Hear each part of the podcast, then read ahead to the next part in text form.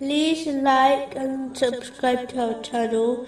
Leave your questions and feedback in the comments section. Enjoy the video.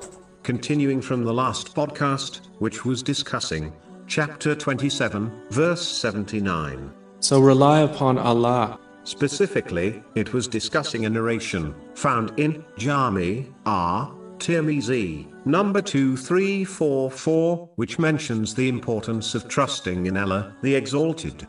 The third type of actions, in respect to trusting in Allah, the Exalted, are those things which have been set as customary practice, which Allah, the Exalted, sometimes breaks for certain people.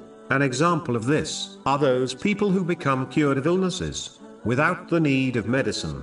This is quite common, especially in poorer countries, where medicine is difficult to obtain. This is linked to a narration found in Sunan Ibn Majah, number 2144, which advises that no person will die until they utilize every ounce of their provision which was allocated to them, which according to another narration found in Sahih Muslim, number 6748, was allocated over 50,000 years before Allah, the Exalted, created the heavens and the earth. So the one who truly realizes this narration might not seek it actively, knowing the provision which was granted to them, cannot miss them. So for this person, the customary means of obtaining provision, such as obtaining it through a job, is broken by Allah, the Exalted. This is a high and rare rank. Only the one who can behave in such a manner, without complaining, or panicking, nor expecting things from people, is free of blame, if they choose this path.